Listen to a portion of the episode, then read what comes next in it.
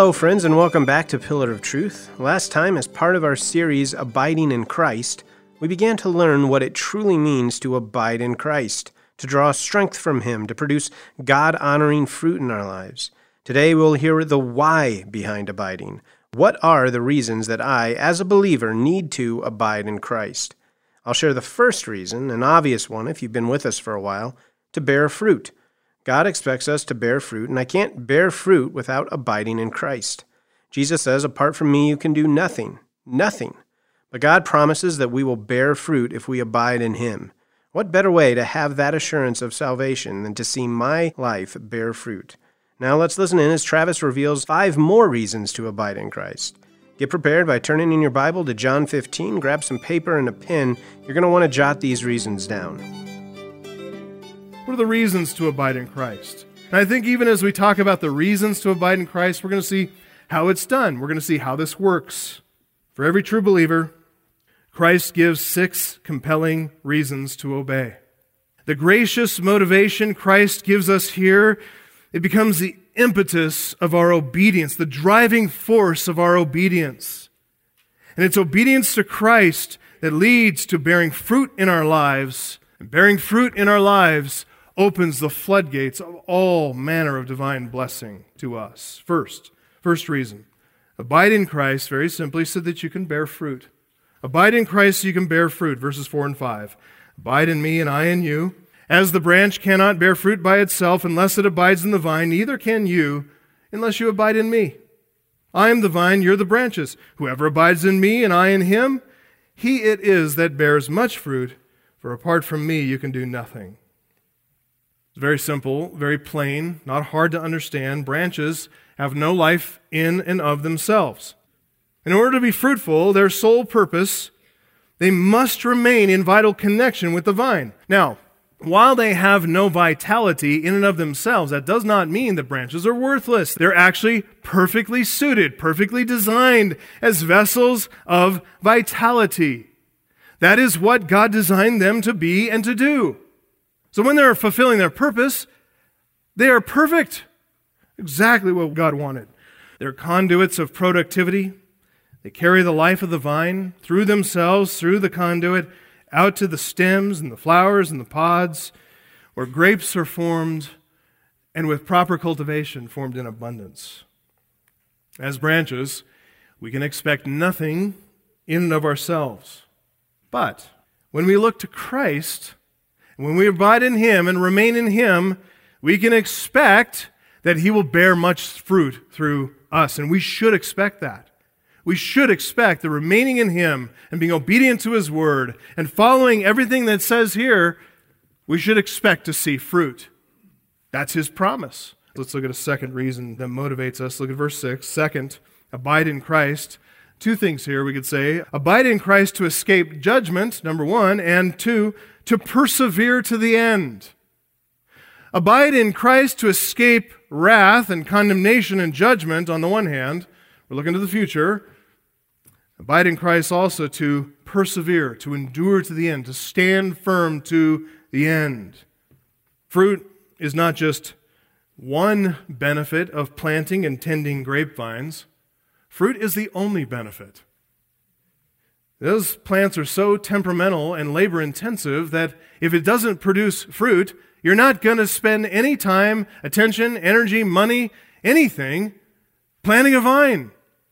So if the branches aren't doing their job, they have no purpose. And God has various ways of revealing which are the useless and fruitless branches in the church. Sometimes he exposes those useless and unproductive branches through the process of church discipline, Matthew 18. He uses his people in a case of church discipline to reveal that. Sometimes he just takes those things away with swift judgment. Other times, these unproductive, fruitless branches, they simply walk away of their own. They just leave the fellowship. They find something else that doesn't bother their conscience so much. Whatever the route they take, to become severed from the vine. These are the ones that the apostle John wrote about in 1 John 2:19. They went out from us, but they were not of us. For if they had been of us, they would have continued with us. Again, same verb there, meno. They'd have remained with us. They would have abided with us, abiding in Christ, but they didn't. They departed. Jesus said so clearly, as a warning to us. Matthew 7:21, not everyone who says to me, Lord, Lord, will enter the kingdom of heaven, but the one who does the will of my Father. We wouldn't say that those words, that warning from Christ, incites dread or terror in a true believer. We know that perfect love casts out fear. God has forgiven all of our sins in the cross work of the Savior on the cross past, present, future sins. He died to forgive us and cleanse us of all the sins. Namely, if we could summarize it, sins against love. We didn't love the Lord our God with all our heart, soul, mind, and strength. We didn't love our neighbor as ourselves. In fact, we hated God. We didn't believe him. We distrusted him. We didn't we slandered him. We gave ourselves to a different idol. Really, ourself as an idol. We were self-centered. Christ died to forgive all of that. God has looked upon his sacrifice for all those who believe and declared those people forgiven. Not only that, but we are now robed in the spotless righteousness of Jesus Christ. His fulfillment of all the law, never omitting one command, never committing one sin, obeying in thought, word, and deed. The love of God and the love of neighbor, he perfectly fulfilled. He fulfilled it to the uttermost. He endured, stood against any testing and trial and to solicit him to sin. He wore out the temptation and drove away the tempter. He fulfilled all righteousness. And that perfect, spotless righteousness is now the gift of every true believer. So that not only are all our sins taken away, but now we stand having fulfilled the law of God. And so we, when we stand before the, the bar of God's justice as truly guilty, He can look upon Christ and see that we believe, we trust, and declare us righteous. Not just not guilty, but positively righteous. Both things are true. So we wouldn't say that these words, these warnings from Christ, incite dread or terror in any true believer. There is therefore now no condemnation for those who are in Christ Jesus. But God uses the warnings of Scripture, doesn't He? He uses them for our sake, in order to preserve true believers to the end. The Spirit put these warnings in Scripture because of grace. Warnings like this tear us away from the world, and they spur us on to daily self examination to fruit inspection. Third, abide in Christ so you can work the will of God. So you can work the will of God. This is verse 7. Wish we had more time to linger here, but this is, this is so, so good. Jesus said, If you abide in me, my words abide in you, ask whatever you wish, and it will be done for you. He didn't qualify that, did he? Look, earlier in verse 3, Jesus said, You're clean because of the word I've spoken to you. That's logos, the word word is logos, refers to the gospel. Here, when Jesus says, If my words abide in you, he's using the word rhema. And that refers to the sayings of Christ, individual teachings of Christ. Things like the Sermon on the Mount, the parables, and on it goes. It's not enough. Listen, it's not enough to know the facts of the gospel. It's not enough to have a grasp of Christian doctrine, to be able to recite points of theology you need to know Jesus Christ personally and through a deep familiarity with his teachings. What drives that pursuit of knowledge? What motivates this interest in Jesus' sayings, his teachings? To know Christ through all that he has said and taught. That's the mark of an intimate relationship. Jesus' sayings are going to be at home in you when he's become an intimate friend to you. You will love his teachings because they are what help you to understand your dearest friend. This is the key to the whole thing. This right here is how abiding in Christ works. This is how it generates so much effectual power. This is how it produces so much fruit. Those words in verse 7 when they are received by a regenerate, converted, worshipful heart, when they are received by a humble, teachable, obedient heart, Those words convey the very power of God to save and sanctify the believer. As Jesus said, verse 3, His word is so powerful and it's powerful to effect the salvation of the believer. Here in verse 6, His teachings are powerful to effect the sanctification of the believer. There's power in what He says, there's power in what He teaches to save and to sanctify. Listen, when His teachings when you really get them, when you really grasp them, when they wash over your mind, your will, your desires, they come into conformity with the perfect will of God. And when that happens, beloved, watch this, verse 7 ask whatever you wish. Whatever you wish, and it will be done for you. You say, is that an unqualified statement of health, wealth, and prosperity? No, it is not. It's qualified. It's qualified with this if you abide in me and my words abide in you. If that qualification is met, then your mind changes. Your will aligns with God's will. You pray according to His will because those are your desires. That's how you become a healthy and effective branch. That's how you become a true conduit of vitality, carrying out the Father's will. All right, I wish I could linger, but I can't. Number four, another reason, verse 8 fourth, abide in Christ so you can glorify God. That follows, right? Abide in Christ so you can glorify God. If you're bearing fruit, if you're accomplishing God's will on earth, that means you are bringing glory to God. Verse 8 By this is my Father glorified, that you bear much fruit and so prove to be my disciples. We bring glory to God when we bear spiritual fruit. So, thoughts and actions, words, behaviors, intentions, motivations, ambitions, plans, all that is fruit that only God can explain. Fruit that can only be attributed to the mighty working of the Spirit of God and to Him alone. It's not false fruit. It's not platitudes. It's not faux humility. It's not flesh motivated service. It's not carnality masquerading as religiosity. God born fruit. It's God produced fruit. It's fruit that only God can bring, things like Galatians 5:22. We bring glory to God when we're conduits of doing his will, revealing his character, speaking his truth. All glory to the vine dresser. All glory to God who planted the vine and cultivated and kept it and produced the fruit. All glory to the divine owner of the vineyard who funded it, resourced it, empowered it, grew it, strengthened it, produced all the fruit. All glory to God. That's our joy in producing fruit. Reason number five. Abide in Christ so you can participate in divine love. This is incredible. Verses 9 and 10. As the Father has loved me, so I have loved you. Abide in my love. And Jesus has here shifted the command, you'll notice, from abide in me, and now he says, abide in my love. Why the change? If we broaden it out a bit, we can see how Christ has developed a thought. He starts with, Abide in me, verse 4. That emphasizes our spiritual union with the person of Christ.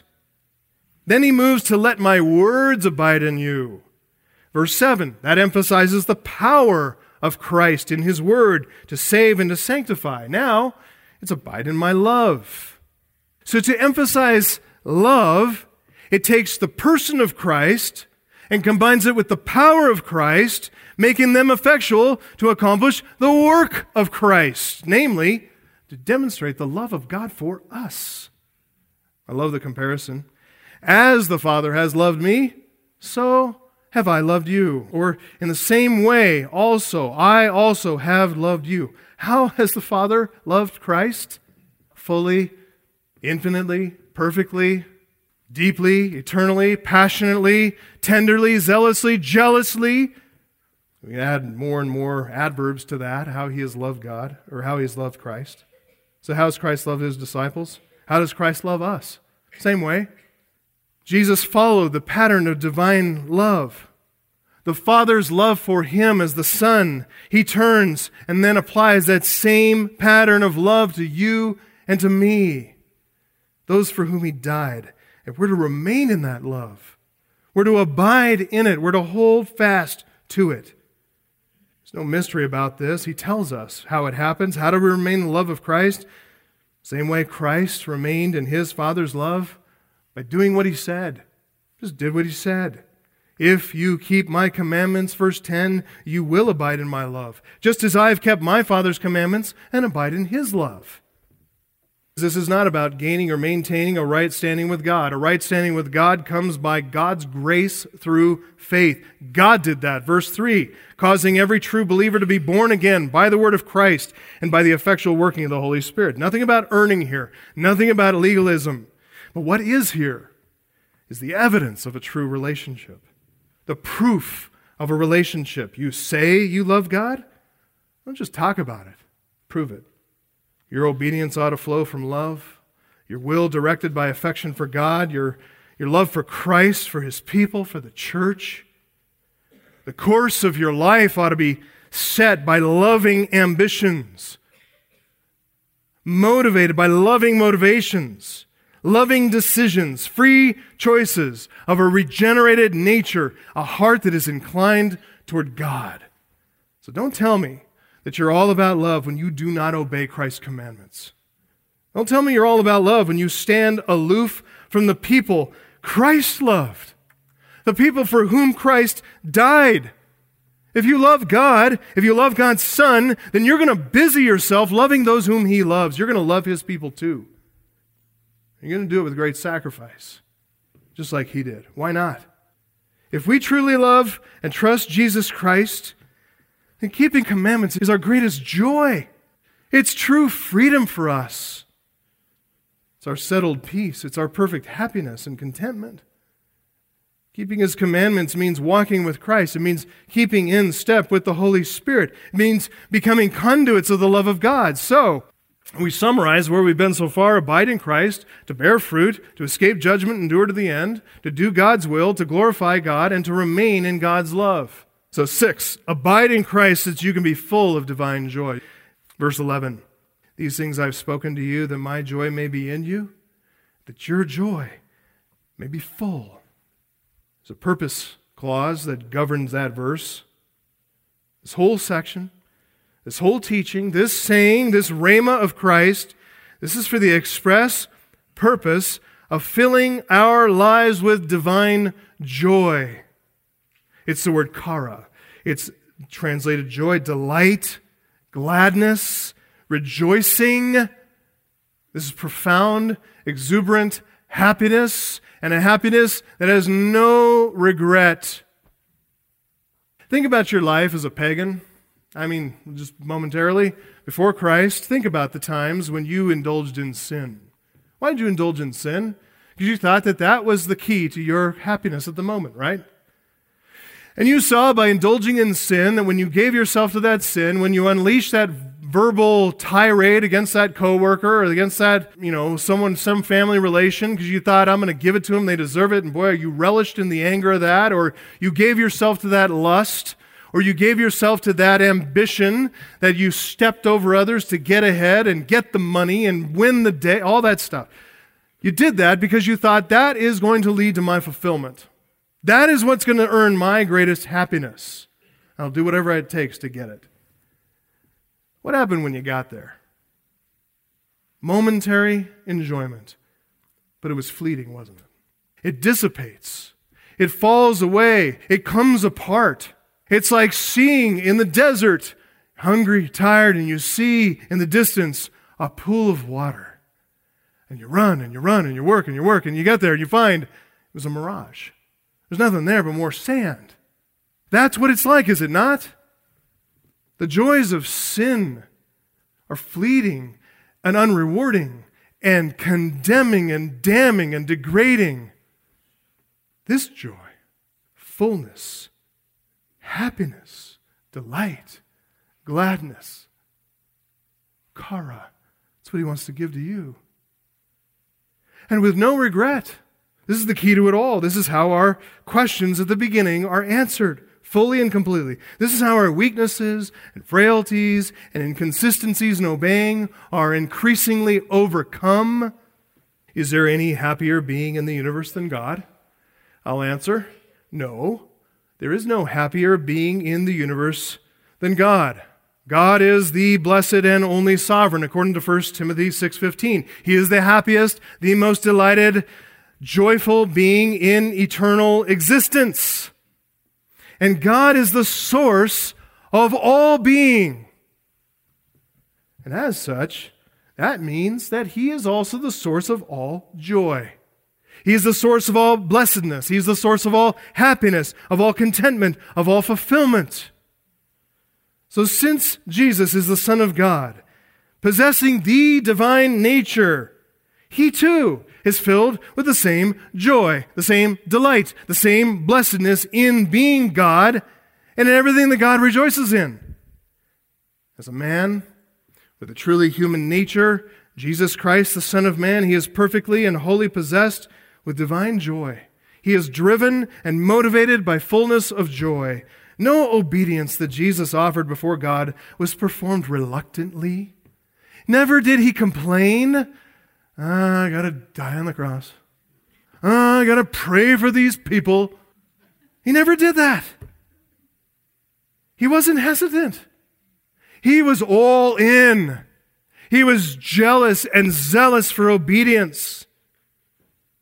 You think about what we've learned from Jesus in Luke 9 and other texts as well. Think about some of the harder sayings of Jesus, things like, If anyone would come after me, let him deny himself and take up his cross daily and follow me.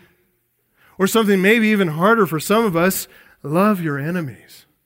Do good to those who persecute you and hate you, those who curse you. Pray for those who abuse you. Is there anything that Jesus commands us that he has not first accomplished himself? And in the accomplishing, did he accomplish that with grumbling and complaining, or did he do it with joy? Hebrews 12 again. For the joy that was set before him, he endured the cross, despising the shame. So, is there anything that he commands?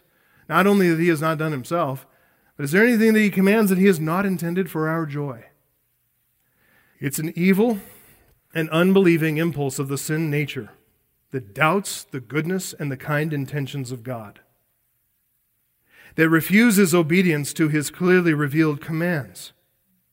When we resist his will, when we shrink back from obedience, we reveal, frankly, our lack of trust in him.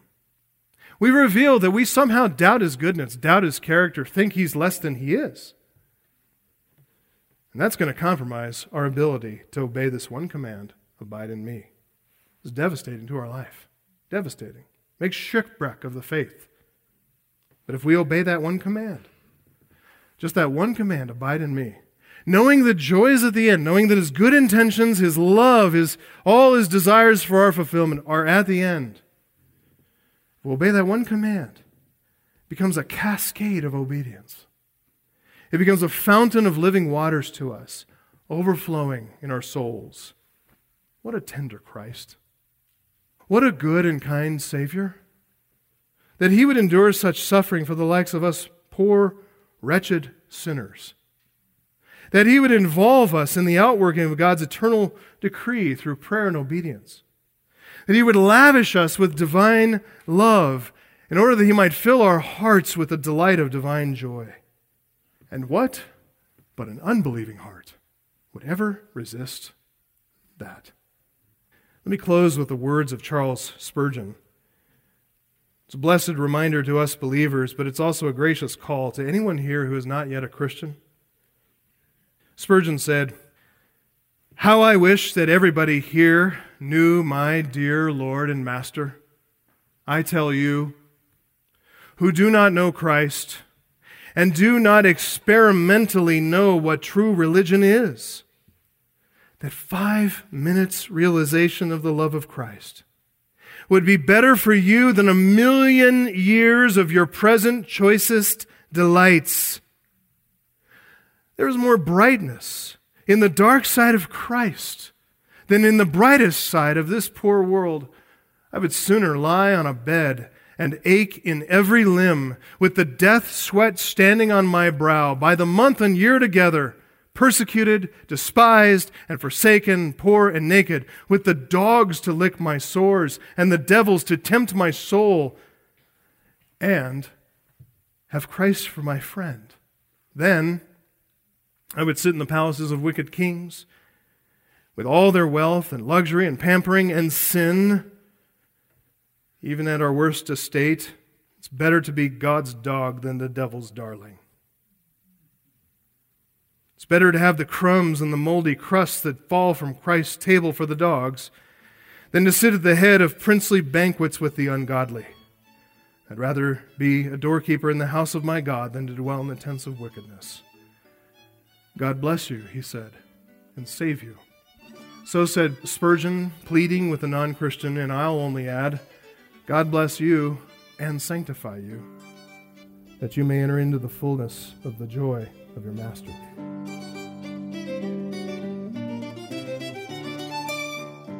Thank you for joining us today. You can find this study, Abiding in Christ, on our website, pillaroftruthradio.com. And we'd love to hear from you. Send us an email at letters at pillaroftruthradio.com. Plan to join us again tomorrow as we're standing up and standing strong on Pillar of Truth.